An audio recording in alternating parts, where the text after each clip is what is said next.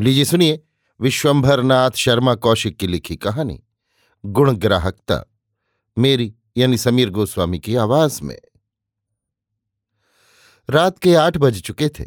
शुक्ल पक्ष की चतुर्दशी का चंद्रमा अपनी रौप रश्मियों द्वारा संसार को शीतल, शुभ्र प्रकाश प्रदान कर रहा था। इसी समय दो घुड़सवार धीमी चाल से जंगल की कच्ची सड़क पर चले जा रहे थे। दोनों नवयुवक थे और वेशभूषा से किसी धनाढ़ संभ्रांत परिवार के कुलदीपक प्रतीत होते थे। सहसा उनमें से एक युवक ने अपनी रिस्ट वॉच देखकर बोला, आठ बज गया है, दस बजे तक पहुँच जाएँगे। दूसरे ने कहा, हाँ, दस बजे तक तो अवश्य ही पहुँच जाएँगे। कितनी सुंदर चांदनी है।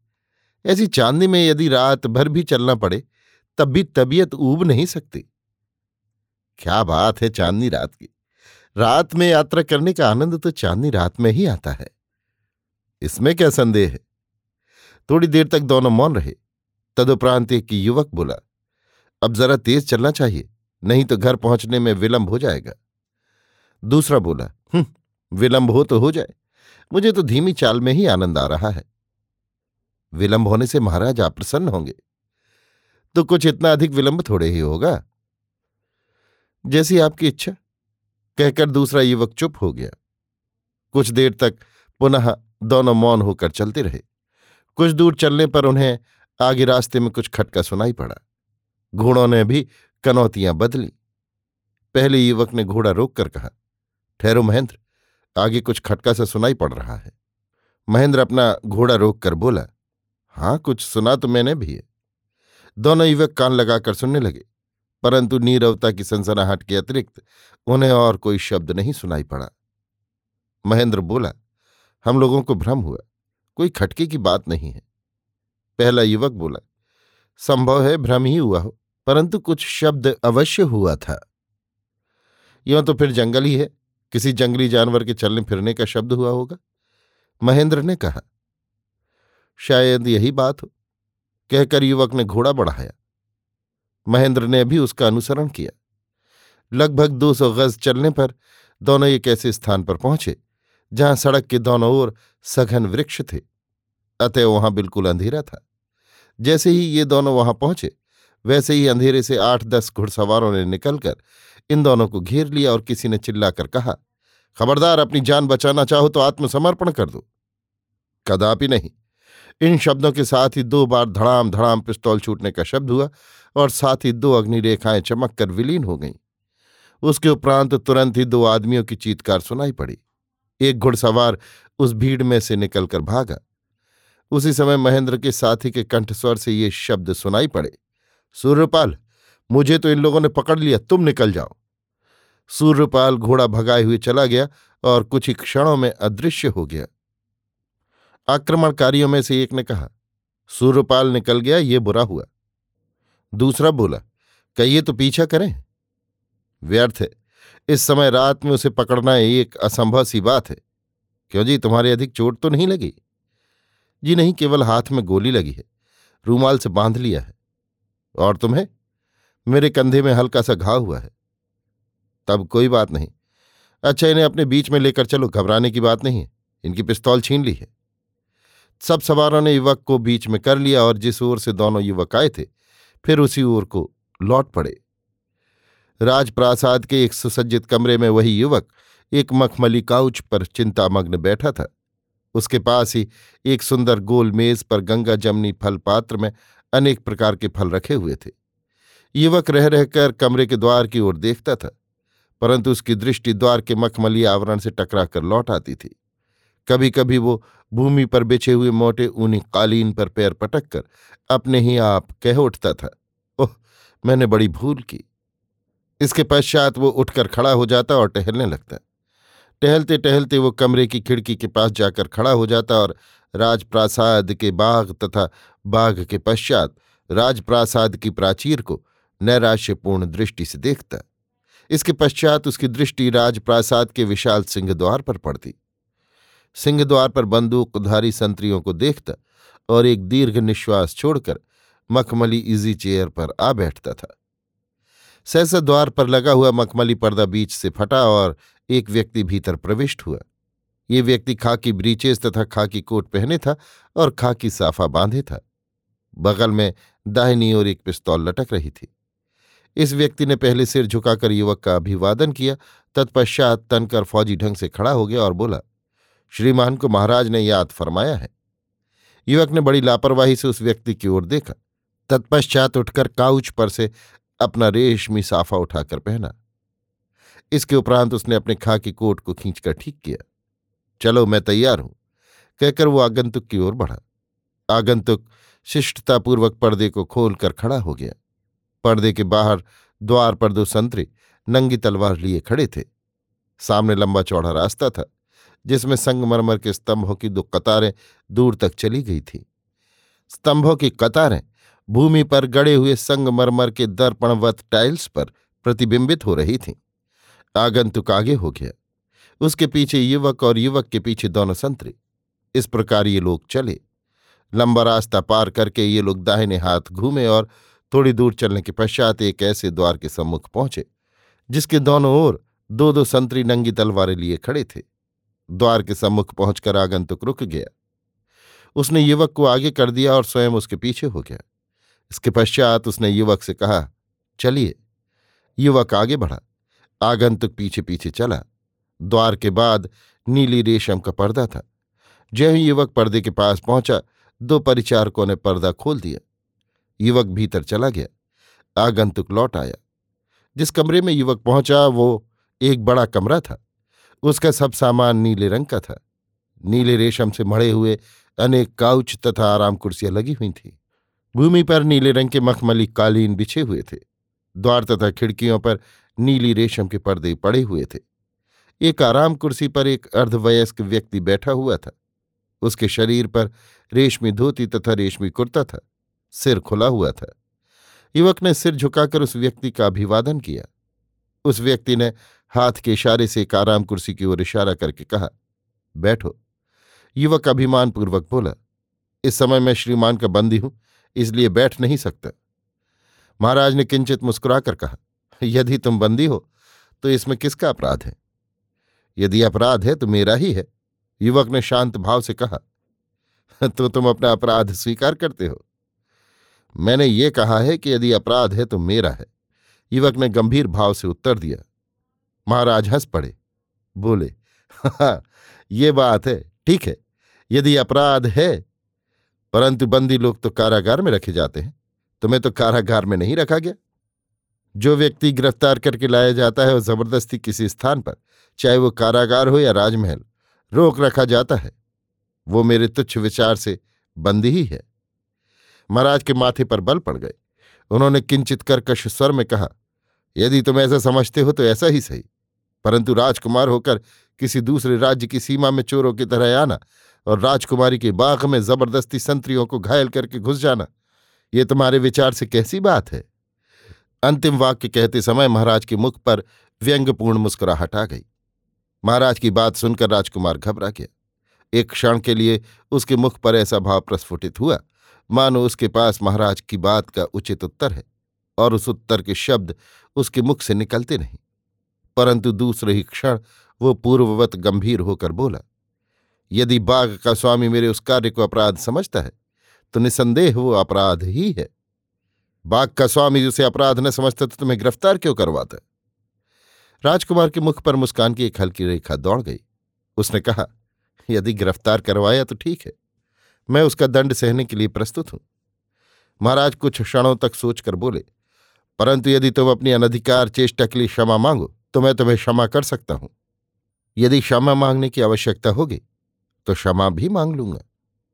आवश्यकता कब होगी? महाराज ने भ्रकुटी चढ़ाकर पूछा। जब मैं क्षमा मांगूँगा। तो क्या क्षमा मांगने के लिए कोई विशेष अवसर आएगा?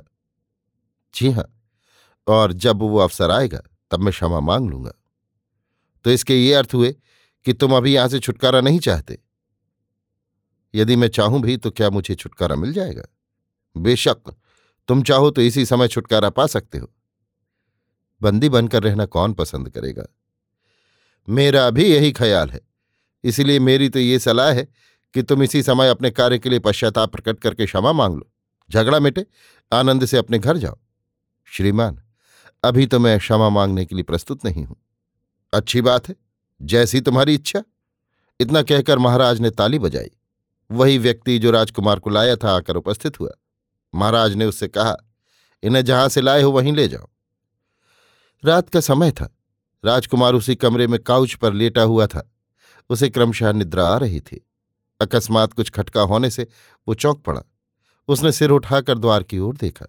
द्वार पर दोनों हाथों से पर्दे के दोनों पल्ले पकड़े एक युवती खड़ी थी। युवती सुंदरी थी और वेशभूषा से राजकुमारी प्रतीत होती थी। राजकुमार उसे देखते ही एकदम उठकर बैठ गया और बोला, तुम? तुम? राजकुमारी ने होठों पर उंगली रखकर चुप रहने का संकेत किया। राजकुमार उठकर खड़ा हो गया। उसने धीमे स्वर में पूछा, तुम यहाँ क्यों आई? तुम्हें छुड़ाने के लिए। राजकुमार की भ्रकुटी तन गई। उसने कहा, मैं समझा नहीं, तुम्हारा क्या तात्पर्य है? मेरा तात्पर्य यह है कि इस समय तुम निकल जा सकते हो। मैंने सब प्रबंध कर लिया है। किसी को कानो कान खबर न होगी। राजकुमार मुस्कुराया। उसकी मुस्कुराहट में आत्मगौरव तथा राजकुमारी के प्रति दया का भाव था। उसने कहा, क्या तुम मेरा इस प्रकार निकल जाना पसंद करोगी, प्रभावती? प्रभावती ने भोलेपन के साथ कहा, क्यों? पसंद क्यों ना करूँगी? पसंद ना करती तो प्रबंध क्यों करती? परंतु मैं तो पसंद नहीं करता। महेंद्र इतना कायर और पतित नहीं है, जो एक स्त्री की सहायता से चोरों की तरह भाग जाए। चोरों की तरह भागना बुरा है, परंतु चोरों की तरह आना बुरा नहीं है। प्रभावती ने तिरछी चितवन के साथ कुछ मुस्कुराते हुए कहा, मेरे चोरों की तरह आने के लिए तो तुम और तुम्हारा आकर्षण उत्तरदायी है, प्रभावती। महेंद्र ने प्रेमपूर्ण दृष्टि तथा स्वर से कहा तो यहाँ से निकल जाने के लिए भी मुझे ही उत्तरदायी समझ लो। नहीं, इसके लिए तुम उत्तरदायी नहीं बन सकती। तुम्हारे दर्शनों के लिए चोरों की तरह आने के कारण मुझे वीरों के समाज में लज्जित नहीं होना पड़ेगा। परंतु तुम्हारी सहायता से बंधन मुक्त होकर चोरों की तरह भागने के कारण मुझे लज्जित होना पड़ेगा। परंतु ये रहस्य जान कौन सकेगा? ऐसी बातें छिपी नहीं रहती। इसके अतिरिक्त स्वयं मेरा अंतकरण ही मेरा विरोधी है। तब यहाँ से छुटकारा कैसे मिलेगा? सूर्यपाल निकल गया है। वो कोई युक्ति सोच रहा होगा। निश्चित नहीं बैठा होगा। सूर्यपाल कदाचित ही कुछ कर सके। क्यों? यहाँ सूर्यपाल की दाल गलना कठिन है। महेंद्र हंस पड़ा। हँसते हुए बोला, संभव है तुम्हारा ही कहना ठीक हो, परंतु मैं ऐसा नहीं सोचता। यहाँ किसी विशेष व्यक्ति की सहायता के बिना केवल बाहरी सहायता से काम न चलेगा। खैर, यदि तुम्हारे दर्शन होते रहे तो मुझे इस दशा में रहना भी स्वीकार है। प्रभावती ने लज्जित होकर सिर झुका लिया। कुछ क्षणों तक दोनों मौन रहे। तत्पश्चात महेंद्र ने कहा, परंतु ये तो बताओ कि उस दिन तुम्हारे बाग के संतरियों ने मुझे रोका क्यों? पिताजी को तुम्हारे आने का कुछ आभास मिल गया था अथवा केवल संदेह ही था? ये मैं ठीक नहीं कह सकती। परंतु किसी कारणवश उन्होंने उसी दिन पुरानी संतरी हटाकर नए नियुक्त किए थे। वे तुम्हें जानते नहीं थे, इसलिए उन्होंने तुम्हें रोका। मैं भी यही समझा था, इसीलिए फिर मैंने वहाँ ठहरना उचित नहीं समझा। परंतु फिर भी पकड़ लिए गए, अपनी लापरवाही से। मुझे ये विश्वास नहीं था कि हमारा पीछा किया जाएगा। इसलिए हम धीरे धीरे निश्चिंत भाव से चले जा रहे थे। यदि तेज़ी से जाते तो फिर कोई हमारी धूल भी नहीं पा सकता था। संतरियों को घायल करके जाना और फिर ये सोचना कि कोई पीछा न करेगा। इतनी ही तो भूल हुई जिसके परिणाम स्वरूप मैं यहाँ नजरबंद हूँ। पिताजी से क्या बातें हुई? कुछ नहीं, कहते थे कि क्षमा मांग लो तो छोड़ दिए जा सकते हो। मैंने कहा, आपसे क्षमा नहीं मांगूँगा। हाँ यदि बाघ का स्वामी चाहेगा तो उससे क्षमा मांग लूँगा। अंतिम वाक्य महेंद्र ने मुस्कुराते हुए कहा, प्रभावती के मुख पर घबराहट के चिन्ह उत्पन्न हुए। उसने कहा, ये तुमने बुरा किया। पिताजी समझ गए होंगे। मैंने कहा तो इस ढंग से नहीं था, परंतु फिर भी यदि समझ गए होंगे तो समझा करें। आखिर बाघ के पहरेदारों को भी उन्होंने कुछ समझकर ही बदला होगा। उसका कारण केवल संदेह भी हो सकता है, परंतु तुम्हारी बातों से तो उन्हें निश्चय हो गया होगा। मेरा तो ऐसा ख्याल नहीं है। फिर दोनों मौन हो गए। कुछ क्षणों के पश्चात प्रभावती ने पुनः कहा, मेरी सलाह मानकर निकल जाओ तो अच्छा है। ऐसा तो कभी नहीं होगा प्रभा। सहसा महेंद्र के मन में कुछ विचार आया तो वो बोला हाँ एक शर्त पर ऐसा हो सकता है। किस शर्त पर? प्रभा ने उत्सुक होकर पूछा, यदि तुम भी मेरे साथ चलो। प्रभावती आवाक होकर महेंद्र का मुँह ताकने लगी। महेंद्र ने मुस्कुराकर पूछा, क्यों चुप क्यों हो गई? मैं भला ऐसा कर सकती हूँ? संसार क्या कहेगा? प्रेमी जन संसार की परवाह नहीं किया करते। हाँ जो पागल हो जाते हैं। परंतु ईश्वर की दया से हम लोग तो अभी पागल नहीं हुए हैं। तब फिर तुम्हें भी कोई अधिकार नहीं जो मुझसे ये आशा रखो कि मैं तुम्हारी सहायता से निकल जाना पसंद करूँगा। संसार क्या कहेगा? प्रभावती निरुत्तर होकर अपने सुनहले स्लीपर से कालीन को खोदने लगी। कुछ क्षणों के पश्चात उसने सिर उठाया और बोली, अच्छी बात है, जैसी तुम्हारी इच्छा। मैं जाती हूँ। विलंब बहुत हो गया है। अधिक ठहरना ठीक नहीं। इतना कहकर महेंद्र के उत्तर की प्रतीक्षा किए बिना ही प्रभावती एकदम पर्दे के बाहर हो गई। राजकुमारी प्रभावती महेंद्र के कमरे से निकलकर बाहर आई। द्वार पर दो पहरेदार खड़े थे तथा दो दासियाँ राजकुमारी की प्रतीक्षा कर रही थीं। राजकुमारी ने हाथ से दासियों को चलने का संकेत किया। तीनों चली।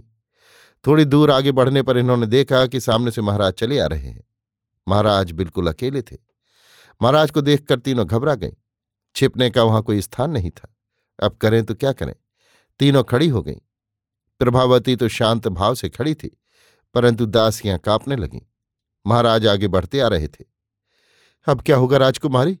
एक दासी ने पूछा। राजकुमारी ने शांत भाव से उत्तर दिया, जो कुछ भाग्य में बदा होगा। इतने ही में महाराज बिल्कुल निकट आ गए। उन्होंने प्रभावती को देखकर साधारण रूप से पूछा, इस समय कहाँ घूम रही हो? कहीं नहीं, ऐसे ही घूमने इधर चली आई थी। इधर मत आया करो, जाओ आराम करो, रात अधिक हो गई। राजकुमारी ने निश्चिंतता की सांस लेकर कहा, जाती हूँ। इतना कहकर वो दासियों सहित चल दी, परंतु उसे इस प्रकार सस्ते छूट जाने पर विस्मय हो रहा था। एक दासी ने कहा, भगवान ने बचा दिया। प्रभावती बोली, कौन जाने किसने बचाया? महाराज को संदेह नहीं हुआ। दासी बोली, संदेह नहीं हुआ तो आश्चर्य है। इसीलिए तो कहना पड़ता है कि भगवान ने बचाया। शायद ऐसी ही बात हो। इधर महाराज सीधे महेंद्र के कमरे में पहुँचे। महेंद्र उन्हें देखते ही घबरा गया। उसे संदेह हुआ कि महाराज को यह पता लग गया कि प्रभावती यहाँ आई थी। महाराज ने कहा, क्यों राजकुमार, क्या हाल है? महाराज का अनुग्रह है। क्यों यहाँ व्यर्थ में कष्ट सह रहे हो? अपने किए पर पश्चाताप करके क्षमा मांग लो और अपने घर जाओ। तुम जो ये आशा लगाए बैठे हो कि सूर्यपाल तुम्हें छुड़ा ले जाएगा, तुम्हारी ये आशा फलीभूत नहीं हो सकती। बिना हमारी आज्ञा के यहाँ वायु भी नहीं आ सकती। मनुष्य की तो बात ही क्या है? महेंद्र को बड़ा आश्चर्य हुआ कि महाराज ने उसके मन की बात कैसे जान ली। महाराज पुनः बोले, तुम्हें ताज्जुब हो रहा होगा कि मैंने ये बात कैसे जान ली? केवल यही बातें नहीं मैं तुम्हारे संबंध की बहुत सी बातें जानता हूँ। महेंद्र ने कुछ उत्तर न दिया, चुपचाप सिर झुकाए खड़ा रहा। महाराज बोले अच्छा हम तुम्हारा भ्रम भी दूर किए देते हैं कि सूर्यपाल तुम्हें छुड़ा ले जाएगा। इतना कहकर महाराज बाहर चले गए। महेंद्र आश्चर्य सागर में गोते खाने लगा। महाराज उसके संबंध की बहुत सी बातें जानते हैं। वे कौन कौन सी बातें हैं? कैसे जान पाए? इत्यादि प्रश्न उसके मस्तिष्क में चक्कर लगा रहे थे। सहसा किसी के आने की आहट पाकर महेंद्र ने सिर उठाया तो सामने सूर्यपाल को पाया। महेंद्र घबरा कर बोला, सूर्यपाल? सूर्यपाल, तुम यहाँ कहा? मुझे तो यहाँ आए दो दिन हो गए। जिस दिन आप यहाँ लाए गए थे, उसके दूसरे दिन मैं यहाँ आ गया था। अपने महाराज का पत्र इन महाराज के पास लाया था। क्या पिताजी ने इन्हें पत्र लिखा था? हाँ मैंने अन्नुपाय न देखकर महाराज से सब वृतांत कह दिया। उस पर उन्होंने इनको पत्र लिखा। वो पत्र लेकर मैं यहाँ आया था, तब से आई हूँ। तो तुम बंदी नहीं हो? नहीं। तो अब तक मुझसे मिले क्यों नहीं? आज्ञा नहीं मिली थी। हम्म कहकर महेंद्र टहलने लगा। थोड़ी देर तक सोचने के पश्चात बोला, पिताजी ने क्या लिखा था? ये मैं नहीं जानता। राजकुमार फिर मौन होकर टहलने लगा। सूर्यपाल बोला, जाता हूँ। जाते कहाँ हो? अब कहाँ जा सकते हो? इतनी ही देर की आज्ञा मिली थी। ये सब व्यर्थ है। अब तो मेरे पास ही रहो। बिना महाराज की आज्ञा के ऐसा संभव नहीं। हम्म उनकी आज्ञा की परवाह कौन करता है? मैं वचन दे आया हूँ कि तुरंत वापस आ जाऊँगा। यदि ऐसी बात है तो जाओ। सूर्यपाल प्रणाम करके विदा हुआ। दूसरे दिन महेंद्र तथा सूर्यपाल और सूर्यपाल के साथ आए हुए चार सवार उसी रास्ते पर चले जा रहे थे जिस रास्ते पर महेंद्र गिरफ़्तार किया गया था। संध्या का समय था। महेंद्र तथा सूर्यपाल आगे आगे थे। सवार कुछ दूर पीछे थे। महेंद्र ने सूर्यपाल से कहा, महाराज, मुझे इतनी सरलता से छोड़ देंगे, मुझे ऐसी आशा नहीं थी। सूर्यपाल बोला, मुझे राजमहल के एक खास व्यक्ति से पता चला है कि कल रात में राजकुमारी से आपकी जो बातचीत हुई थी, वो सब महाराज ने सुनी थी। अरे, ये कैसे? महेंद्र ने चकित होकर पूछा, उस कमरे से मिला हुआ एक कमरा है, और कोई ऐसा छिद्र उस कमरे में है? जिससे दूसरे कमरे का सब दृश्य दिखाई पड़ता है और सब बातें सुनाई पड़ती हैं। महाराज उस समय उसी कमरे में थे। अच्छा परंतु वो वहाँ पहले ही से थे अथवा प्रभावती के मेरे पास आने की सूचना पाकर गए थे। ये मैं नहीं जानता, पर इतना जानता हूँ कि आपकी तथा प्रभावती की बातें सुनकर ही आपके प्रति महाराज के विचार बदल गए। बदल गए का क्या अर्थ? अर्थात अच्छे हो गए। उसका प्रमाण यह है कि उन्होंने आपको सम्मानपूर्वक विदा किया। हाँ जिस प्रकार उन्होंने मुझे छोड़ दिया, उसकी आशा मुझे उनसे नहीं थी। केवल इतना ही नहीं, हमारे महाराज के पत्र का उन्होंने जो उत्तर लिखा है, उसमें आपके साथ राजकुमारी प्रभावती के विवाह का प्रस्ताव भी किया है। सच? बिल्कुल सच है। महेंद्र कुछ क्षणों तक मौन रहकर बोला, तुम आज बड़े धीरे धीरे चल रहे हो, जरा तेज़ी से चलो। इतना कहकर राजकुमार ने अपने घोड़े को एड़ लगाई। सूर्यपाल ने मुस्कुराकर उनका अनुकरण किया। अभी आप सुन रहे थे विश्वनाथ शर्मा कौशिक की लिखी कहानी गुणग्राहकता मेरी, यानी समीर गोस्वामी की आवाज़ में।